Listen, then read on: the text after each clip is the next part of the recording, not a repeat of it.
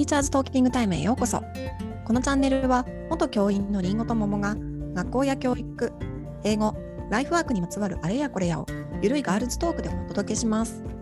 リスナーの皆さんが共感できる内容や楽しい面白い内容をお届けしていきます。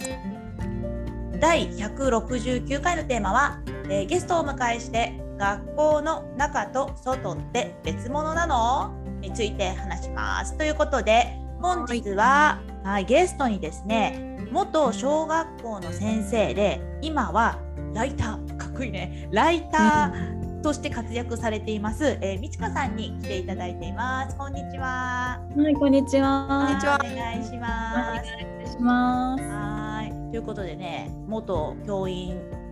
30代女子3人が集まってしまいました。集まったはいごい。えー、すごいすごい。なんかただの女子会みたいになっちゃいそうですけど、うんうん。ね、でね今日はまあ学校の中と外って別物なのっていう話なんだけどまあ正直私たちってもうやめてるので、まあ、外じゃ外、まあ、外ですよね。うん、でもともとは中にいたと。で、でもそのなんか中やめたからってその中を考えるとか中にいるかいる人たちが外のことをどういうふうに考えるとかっていうのってなんか別々になってるよねみたいな感じのを感じることがあるの。今ちょっとふんわりしてるかもしれないけど中と外ってそんなに遠い存在なのかっていうのをなんか感じることってあるかなっていう話からちょっと進めていきたいなと思うんだけど、うん。りんごちゃんどう？ん。そうだね。なんかやっぱりさこう私たちも学校を辞めてる身だからさう、なんかネットとか見てると、まあそれが大半ではないとは思うんだけど、うん。辞めたのになんで学校のことを発言してるのとか私たちもねラジオ通していろんなこと言ったりするけどそうやってあのもう教員を辞めた人が何か教育ってこうだよねっていうことに対してよく思わない人もいるんだなっていうのは辞めた後にね気づいたことというかちょっと驚いたことではあるよね。いるんだそういう人。うん、なんかね、まあでも、まあ、ネットだからね、それがどのくらいの割合いるのかちょっと全然わからないけど、私は学校の教員時代も別に誰が何言っても、そんなに別になんか、なんか悪口言われたみたいなことはあんま思わなかったけど、ううんんそうやって感じる人もいるんだな、みたいなことは思ったね。なるほどね。みちかさんとかもほら結構ツイッターで教育ネタつぶやいてる。あ、そうですね。うん、なんか私もそういうそういうつぶやきをしてる人見たことあってあそういう風に感じる人もいるんだショックってちょっと思った時があったので、でもただ自分が先生だった時は逆になんか外のことあんまり分かってなかったなってうん。思って、なんかもっと外って離れてる全然違うって思っちゃってた多分先生の時は。うんうんうんうん。知らなすぎて。でも今、うん。外に出たらあ全然そんなことないじゃんって学校と同じこといっぱいあるし共通してることいっぱいあるじゃんっていうのがなんか今外に出てようやく分かったっていうのがなんか実感ですかうね。ん確かに。そっかそっか。そうね確かに中にいる時なんかあのー私たちって多分みんな、まあ、その外に出て、えー気づいた今美智香さんが言うみたいに気づいたからこそもっと中と外がこう協力し合えばいいじゃんって3人とも共通して思ってることだと思うんだけど、でもやっぱ外に出たからそれ感じることであってなんか中にいる時って、なんか結構外って今美智香さんが言ってたみたいになんか遠く遠いっていうかなんかそれこそ別物だと思ってたなそういえば。なんか協力し合えないと思ったかも。うんうんうんうん。うん。なんか地域とかはさやっぱ地域のおじさんとかおばさんが学校に入ってくる機会って行事とかでもあったりするから、まあ、そこに関してはすごい別とか思わなかったけど、うんでもさ、うん。外ってものすごい広いじゃないですか。仕事何、うん。会社とかも含めて。そうなんですね。なんか私結構授業でなんかできるだけいろんな人と関わりたいと思っていろんな企業の人とかなんかそういうこう外部の人に連絡を取ることがあったんですけどやっぱその時って企業の人って正直お金もらえないのにこれ協力してくれんのかなとかうん。企業の人にとってみたらこれ関わることってどんな意味があるんだろうみたいなことまでちゃんと分かってなくてとりあえずなんか必死にとにかく電話したりとかメールしたりとかうんうんで協力してもらおうって思ってたけどなんか相手からしたらやっぱりうんその教育に関わることによって自分たちのそういう事業がなんか例えばコラボレーションして発展していくみたいなそういうこう、発想があったりするようなそういう思想のある企業さんもいるのでなんかそういうところって多分なんか全然先生だった時は理解ができてなかったっていうか視点がなかったなって思います。確かに。確かに。最近プログラミングとか迷子とかいろんな新しい取り組みが学校でもなされてるからそれに伴って、えーとえーと、外部の企業さんとかが入ってくれることって、まあ、あのよくあるあるなって小学校でね勤めてる時は結構入ってきてくれるんだなって思ってたんだけどなんかその時にやっぱ話聞いてみるとやっぱ学校で何かしたかったっていう意見も意外と聞く。だけど私たちそんなこと思ってなかったから、うん、なんかあそうなんだそんなにみんな学校に関わりたいって本当は思ってくれてる人もいるんだなっていうのに気づいてなんかすごく嬉しかったりとかね、うん、しましたね。いやかもっとみんな関わりたいって思ってくれてるんですよね、うん、うん、そこがなんかうまくマッチングできてるかできてないかの問題なんだろうなと思って。なんか確かにだって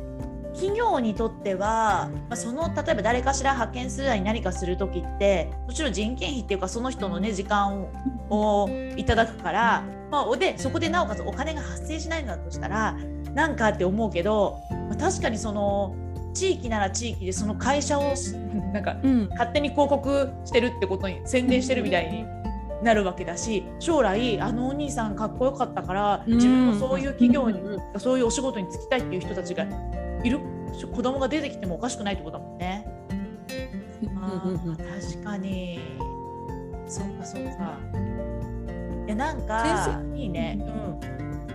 うん、あ先生向けにプログラミング研修してくれる企業さんもいたっけよ。うん、うん、子供だけじゃなくてやっぱなんか学校でそうやってあのみんなに知ってもらうってことが結局はその会社の利益に最終的にはつながるっていう考えだと思うんだけど。確かに確かに、うん、なんかそういうなんか企業的にもなんかプラスになるってこともあるだろうし多分なんか個人的に企業と関係なく関わりたいって思ってる人もたくさんいるのかなっていうのもあって、なんかそういうのがフラットにねもっとなんか結構学校の中にいるとなんか外部と関わるってなるとすごく、まあ、個人情報だったりとかちゃんと許可取らなきゃとかすごくこうしがらみがある感じがすごくあるのがもったいないと思って。てもっと外部にきっと関わりたい人いっぱいいるのになんかそこが外部の人は外部の人で多分学校にどうアプローチしていいのかわからないみたいなとこもあるし、なんかつながれるようになっていけたらななんていうのはすごい感じます。あ出てさらに強く思いますねそこは。なんか企業の人にとってはあなんかちょっとお願いできませんかって言われたら快くお願いしますっていう方々多そうだけどとはいえ自分から学校にアプローチしようとは多分思えないもんね、普通。ってことを考えてやっぱ学校からできることってあると思うんですけどなんか美智香さん自分がさっきで電話したりとかっていうふうに言ってたけど、なんか今のこういうふうなじゃあもうちょっと地域とっていうか会社とかと学校がこうつながっていくためになんか学校ができることってどういうことがあると思います？なんか一番は発信することかなと思ってて、うんうん、なんか結構多分総合的な学習の時間とか、うん、まあ、それでなくても教科の時間でなんかこういう活動したいんだけどもなんかそれに協力してくれる企業さんとか、うん、例えば私結構国語が好きだったので、うん、こうポップを書く授業とかあるじゃないですか。読書活動とか読書のポップを書くみたいなそういう紹介本の紹介の授業の時に近くの本屋さんとかでポップを書いてる人とかに入ってもらったりとか。してなんかそういうこう多分だから総合的な学習の時間だけじゃなくてもなんか入ってもらえるタイミングっていっぱいあって、うん、そういうのをこういう授業してますよとかこういうこと大事にしてますよみたいなことを学校が発信していくみたいなことって大事なのかなってぜひでそしてコラボさせてくださいみたいなこっちから言ってくみたいなことができるといいのかななんていうふうに思う一つ思ってますね。なるほどね面白そう。うん、結構やっぱホームページの更新とかまで正直手が回らないじゃないですか今先生って。なんかそこを広報的ななんかこう活動にもちょっとこう力が入れられるようななんか人の入れ方みたいなのが確かになるほど。だって今ホームページのうんぬんってだって教頭とかでしょ？大体。教頭とかがあの隙間合間縫ってちょちょってブログ書いたりとか、まあ、ブログ係がいたりとかたまにいるけどそんなにみんな 何、超隙間時間にやってるみたいな。うちなんか各学年で一人、ね、よく回そうそう。いるんですけどでも正直やっぱ更新忙しくなってくるとみんな更新しないから月1回みんなでやろうっつってやるけどなんか運動会とか行事入ってくるとちょっとうんってなっちゃうみたいなありますね。なるほどね。えみちかさんそういう、あいい、うん、そういうあの外部の人を呼ぶ実践をしていてここって大変だったなっていうことって何かあります？実際やってみて。あでも一番はやっぱり日程がその結局なんかこういう学習しようとかこういう活動しようって子どもたちの話を聞きながらやっていくじゃないですか特に総合の時間ってきっと多分今ぐらいの時期になんかこうようやく方針が決まるみたいな多分6月ぐらいに。ってなった時になんか多分企業からしたらちょっと遅いんだと思うんですよね、その言われるタイミングが。そのすぐかこっちとしてはすぐ関わってほしいしあともう一個は、できるだけ長く関わってほしいって総合だったら特に。単発でイベントをするんじゃなくて1年通してなんか子どもたちの活動を一緒にこうかいなんかこれに変わったんですとかって言ってじゃあこういうふうにしたらどうみたいなこうやり取りができるような関係が一番理想なんですけれども、でもなんかそういうのってもっと多分こう綿密な打ち合わせが必要だし、うん、なんか直前に言われてもみたいなところもあるじゃないですか。うん、そこがなんかその時間的なこう交渉だったりとか、まあ、事前の打ち合わせの時間、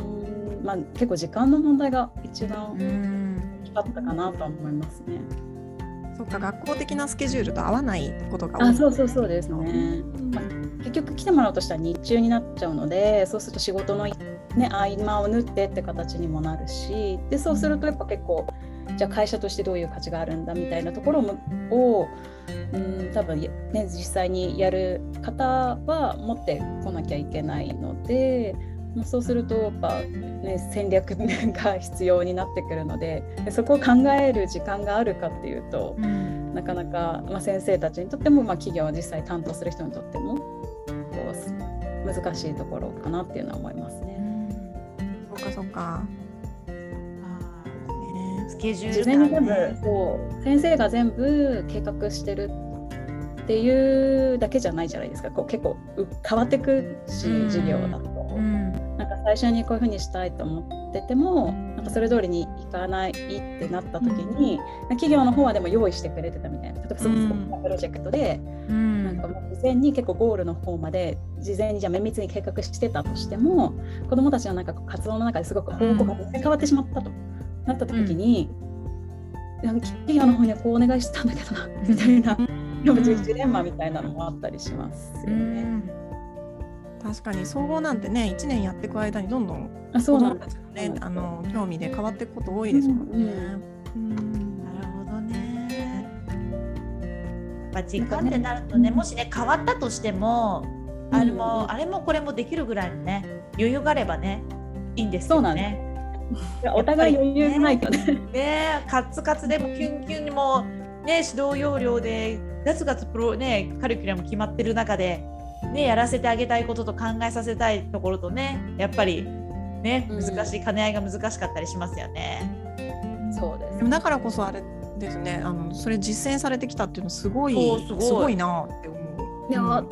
私は本当に 全然 実践してきたっていうほどなんかうまくできてないと思うんですけどすごく総合が一番苦手だったんですよ正直。やっぱそこの連絡調整だったりとか、うん、でやっぱこうこう大人と関わるとどうしてもさっき言ったみたいに子供をそっちに寄せてっちゃう。うんどうしてもなんか本当は良くないと思いながらもきっとなんかその大人の事情に巻き込んでしまうみたいなことどうしても起きてしまうのがすごく嫌ででもねそこをうまく間をつなぐってすごく難しかったなっていうのは思いますね。あーなんかその葛藤私はそこまでねあのそういう実践やってきてないけどその葛藤はなんかめちゃくちゃわかるよね。なんか大人の都合にちょっとね、振り回されちゃうみたいなとこってやっぱ本当申し訳ないなって思っちゃいますね。でもそうやって外部の人に入ってもらうことで子どもたちにとってメリットって多分絶対あるはずなんです。などんなことだと思いました？あなんか一番は私あと一番自分がこう印象に残ってる授業があるんですけどなんか学校の CM を作ろうみたいな活動をしたことがあって、えー、でその CM を作ろうって時にあの、まあ、広告会社の方がなんか広告会社の方で実際にもうプログラムがあったんですね。その広告を作るっていうプログラム自体が。まあ、ただそれに乗っかるってしまうと結局そのやりたい学校の CM を作ろうにあの直接こうなんだろうな。関わってないわけじゃないんだけれどももうちょっとこうそれをアレンジしたいなって思ってもともと用意されてるプログラムから。で実際にちょっと夏休みに交渉しに行ってそこの本社まで行ってちょっとこういうふうにしたいんですけどみたいな指導案ちょっと見せて相談したら結構こう柔軟にその方々も相談に乗ってくれてでなのでこう本当はなんか1回だけ来てもらってイベント的にやるようなプログラムだったんですけど何回かこう来てくれて子どもたちのその CM 作りを一緒に、まあ、実際に広告作ってくれる人が見てくれてアドバイスをくれるみたいな流れを作ることができてそしたら子どもたちやっぱすごいなと思ったのはなんかそういう CM 作りとかっていう何かを作るものの時って作っておしまいになってしまいがちなんですよね。なんか一回作って子どもたち満足みたいな。でもなんかそうじゃなくてなんかそのプロの方の話を聞いていやプロでもめちゃめちゃ作り直すんだよって1回で決まることなんてないよって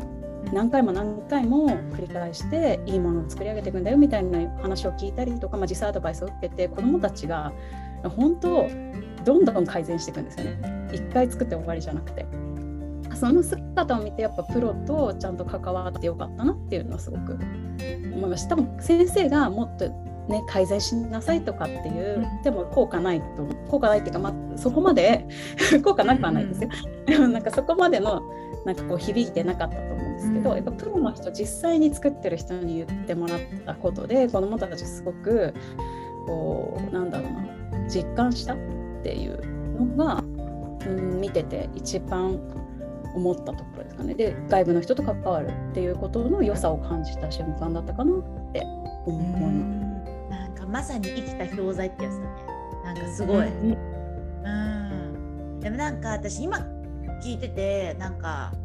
そういうふうに先生たち考えて動いてるんだよってことを保護者に知ってもらいたいなって思った。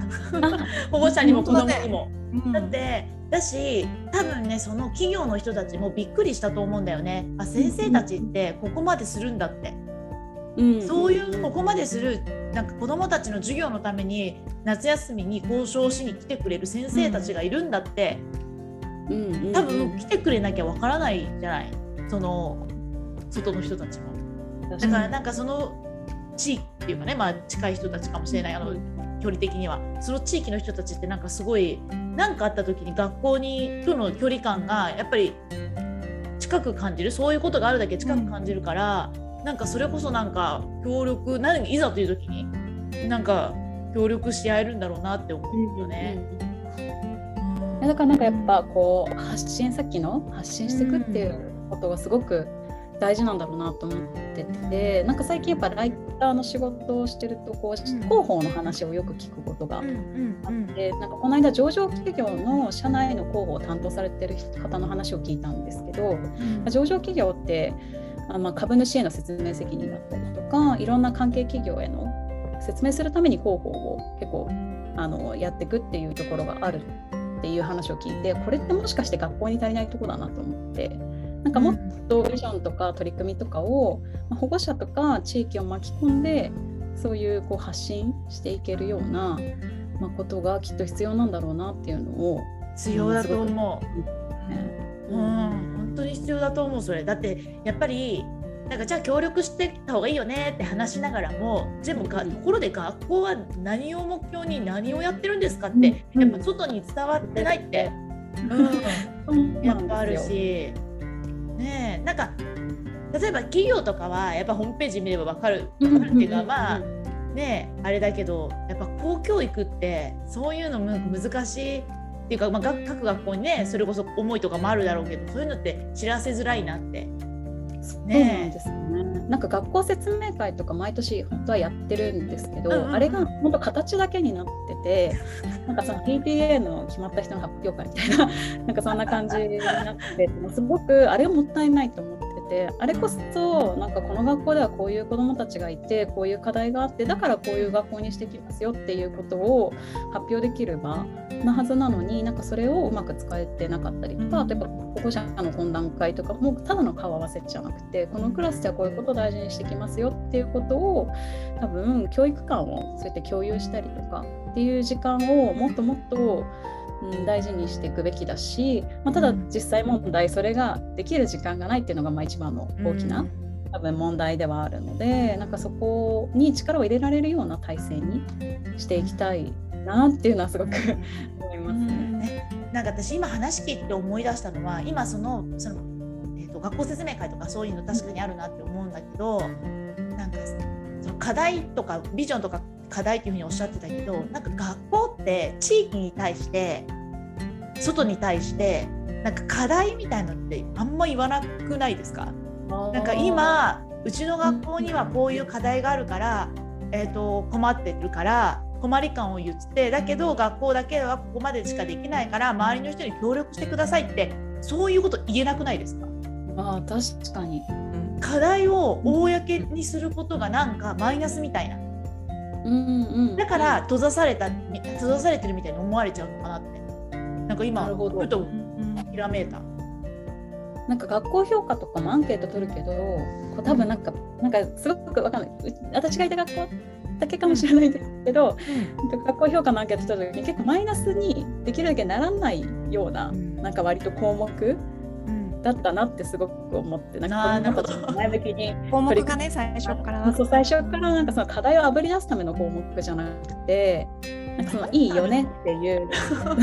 ためのアンケートになっちゃってたような気がするなっていう、まあ、でも学校によりますと思うんですけど、うん。なんかそこがしあと学校評価をそういうふうにこう健全に PDCA として回していくような使い方ができてるかっていったらそこは多分、うん。うん、っていうところはあるのかなとは思います。確かに確かにでもまあなんかやっぱその学校評価とかってなんか例えばマイナスになったりするとなんかすごいショック受けるわけじゃないですか、皆さん、まあ、当たり前だけど学校は。でもなんかそのさなんか感情的なショックっていうより、まあ、こういう課題が出ちゃいましたでこういう課題が出ちゃったから、どういうふうにやっていこうか、まあ、学校ではこういうことができるねでも周りはじゃあどういうふうなことができるかねっていうふうなことがないとやっぱり学校だけではもう厳しいじゃないこのなんかいろんなことをいっぱい任されてる中で問題も全部学校の中で解決なんて無理な話なんだからなんかそこがなんかねなんかそれそれこそ総合を使うなりうん。あの発信して誰か協力してくれる誰かを見つけるなりっていうようなことが必要なんだろうなって。うん。確かに。ねなんかさらけ出した方がいいんですもっとね。ねでも出してないよね。さらけ出してないうん 確かに。そこの重要性にあんまりこう学校側が気づいてないもんね。ああ、そそうう自分、うん、自分のことを伝えるっていうことが、うん、どう重要なのかっていうのがあんまり先生先生っていうか学校があんまり意識してないかなって思うね。なんかさそれっておかしいよねだってさ教育業界っていうか私たちっていうか先生たちは子どもたちに、あの課題を考えさせたりどうやって直していくのとかって考えさせることにでそれで成長していく過程を見ることが先生の仕事であってでそこで困ってたら手助けをするとか、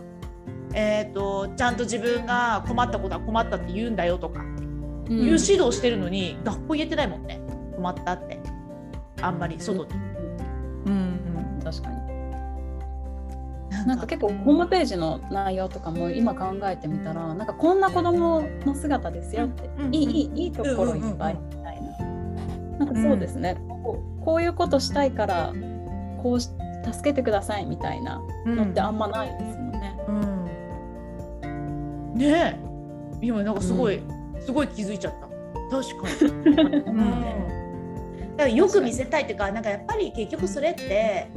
それが出せないのって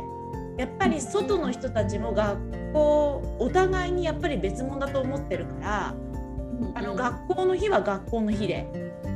学校で解決しなさいよってやっぱ思う人たちも多いからだからちょっと学校で例えば荒れてますってなった時に、荒れてるのかあの学校荒れてるのかじゃあ自分たちは何ができるかね？って地域の人が考えるよりももう何やってんの先生たちと指導どうなってんのって学校どうなってんの？ってやっぱりそういうことを言われ続けた結果今もだと思うしそういう悪いところを見せられなくなってるのかもしれないね学校が。うん、確かにそれはあるかも。よくあるもんねこれだから学校はっていう、うん学校のステレオタイプで話をされちゃうことってあるじゃん。うんあすっごいわかります。やっぱそれって学校の中で一生懸命やってる先生たちにとっては辛い話じゃんね。うんでもなんかもちろんそういうあの経験で言えなくなっちゃってるっていうのもあると思うしなんかもうそれが積み重なってあのなんかなんていうのかな学校自身も外のひ人とか外の地域とかをあんまり信じきれてないんだろうなっていうのも思う。うん。また叩かれるみたいに思っちゃうのかな。うん。うん。そうだね。何やってんのって言われたくないもんね。うん。うんかそのもね協力ね。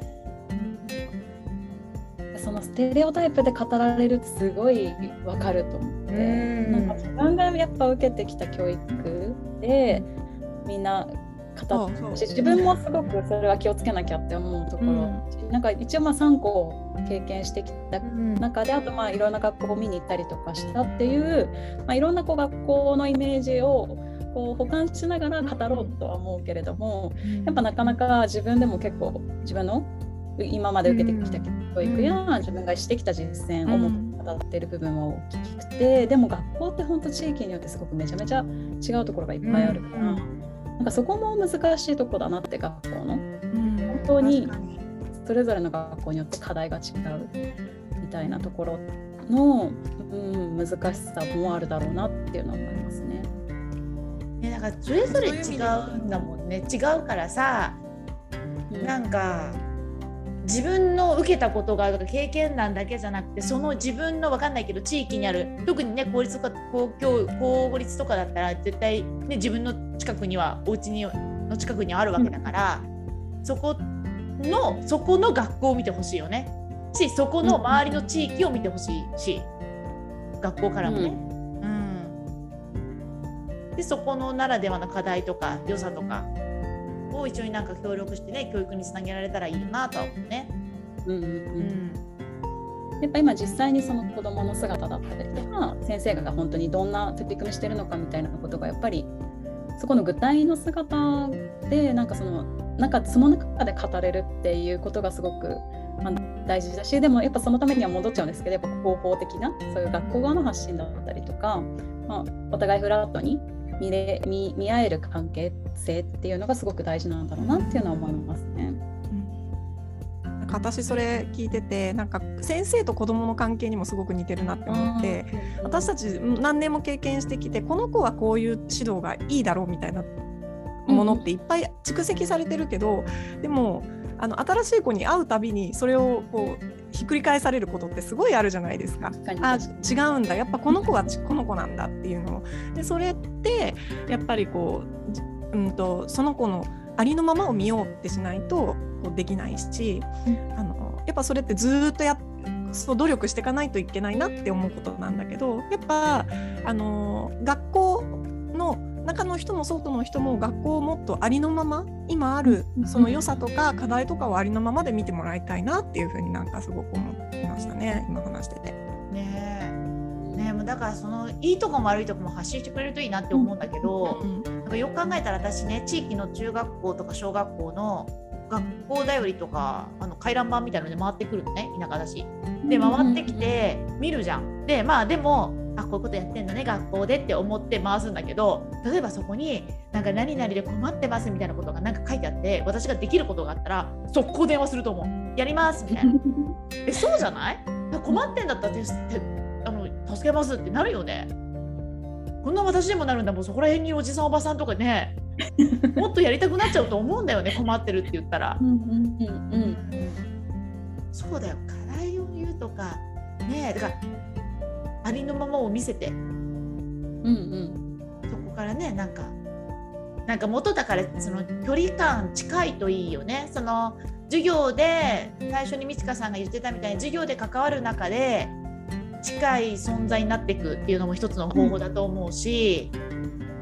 なんか他の形でも何か、まあ、いきなり近づこうなんて無理だからそういうなんか授業とかイベントとか通してなんかあのだって先生たちって怖いとはさすがに今今時思ってないと思うけど地域の人。怖いとは思ってないけどなんかちょっと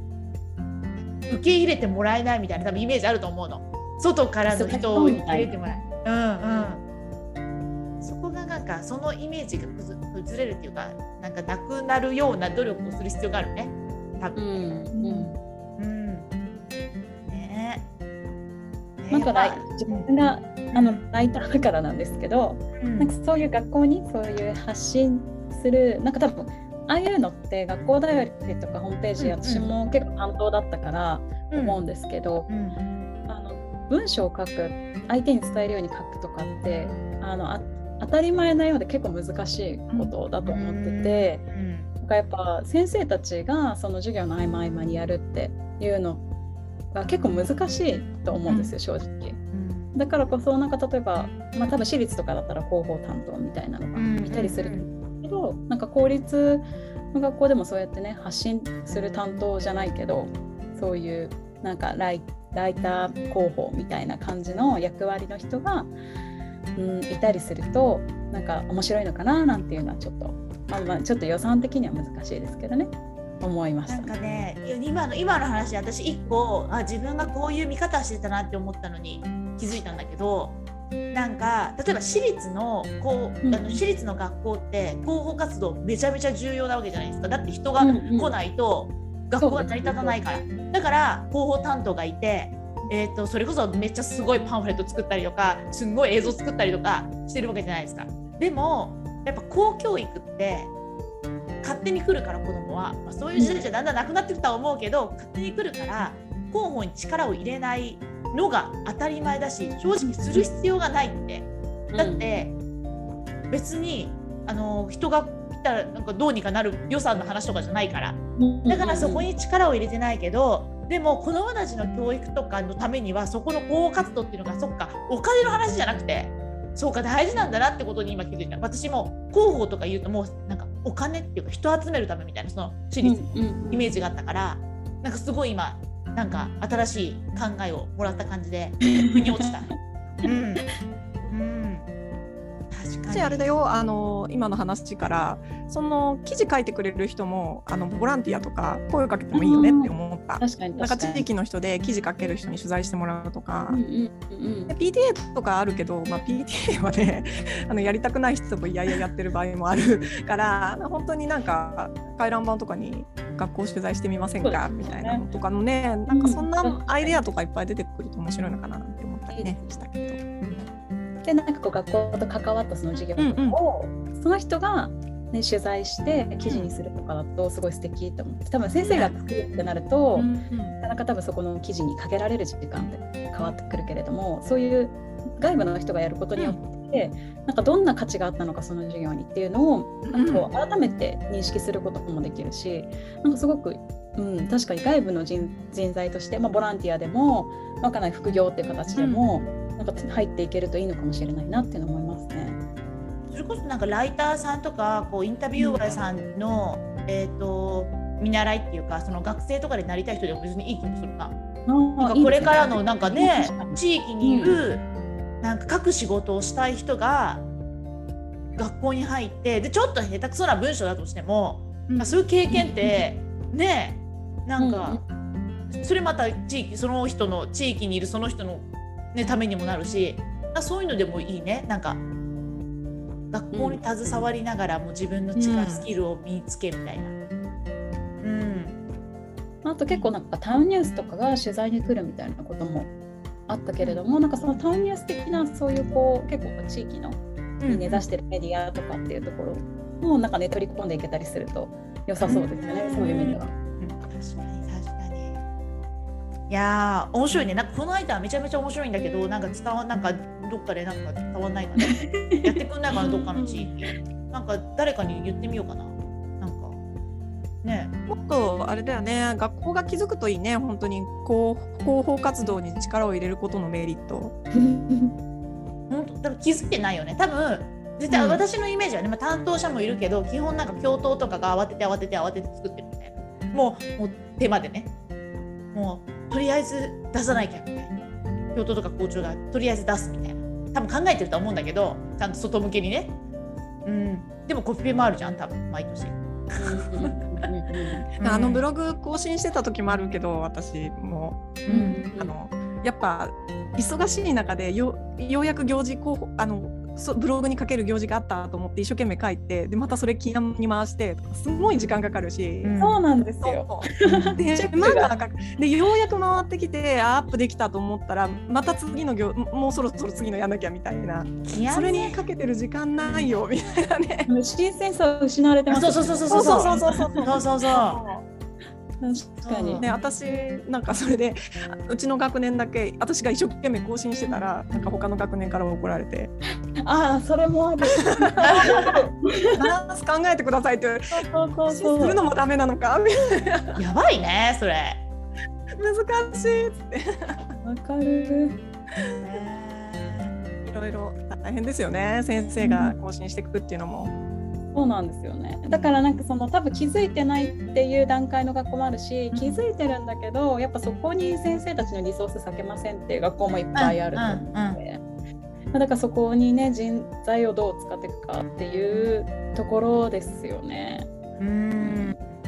ね、だからねなんかさっきりんごちゃんが言ってたみたいにねボランティアとかなんかやっぱねなんかだって今さほらスクールサポートスタッフみたいなあの印刷を手伝ってくれたりする方とかもいるわけじゃん。ああいうふうになんかそういうチックなその広報ポジションとかがうんあればいいけどそのためはだからし必要性だよね。なんか誰かなんかいなんかねなんか必要性こういうの大事ですよ。でもそれこそなんか外の美智香さんとかもそうだし、うん広報とかあ学校に携わっていた人でなおかつそれを外から見て学校の広報の力って足りないよねっていうところをなんか言ってくれる人がいたらなんかかわいそうな気もするんだけどね。うん、ねえなんかそれ事例できたら言ってくださいなんかそういうところがありますってこっちはこっちでそれでね広めてね言えるもんね。私ががん頑張ることでしたねこれは。できるこうやってねうん話してくれるっていうのがすごく大事だから。ねなのでねぜひねなんかできることからね私たちが動けたらいいなというふうには思いますね。うんそうですね。はいねはい。うん、はい。えー、みちかさん今日はありがとうございましうんた。ありがとうございましえーた。とティーチャーズトーキングタイムでは番組に関する感想や質問、取り上げてほしい話題など随時募集中です。番組登録、高評価、メッセージなどどしどし送ってください。また番組公式 Twitter、Instagram では教育に関するりんごと桃の日々のつぶやきを発信中です。番組概要欄から行けますのでぜひ見てみてくださいね。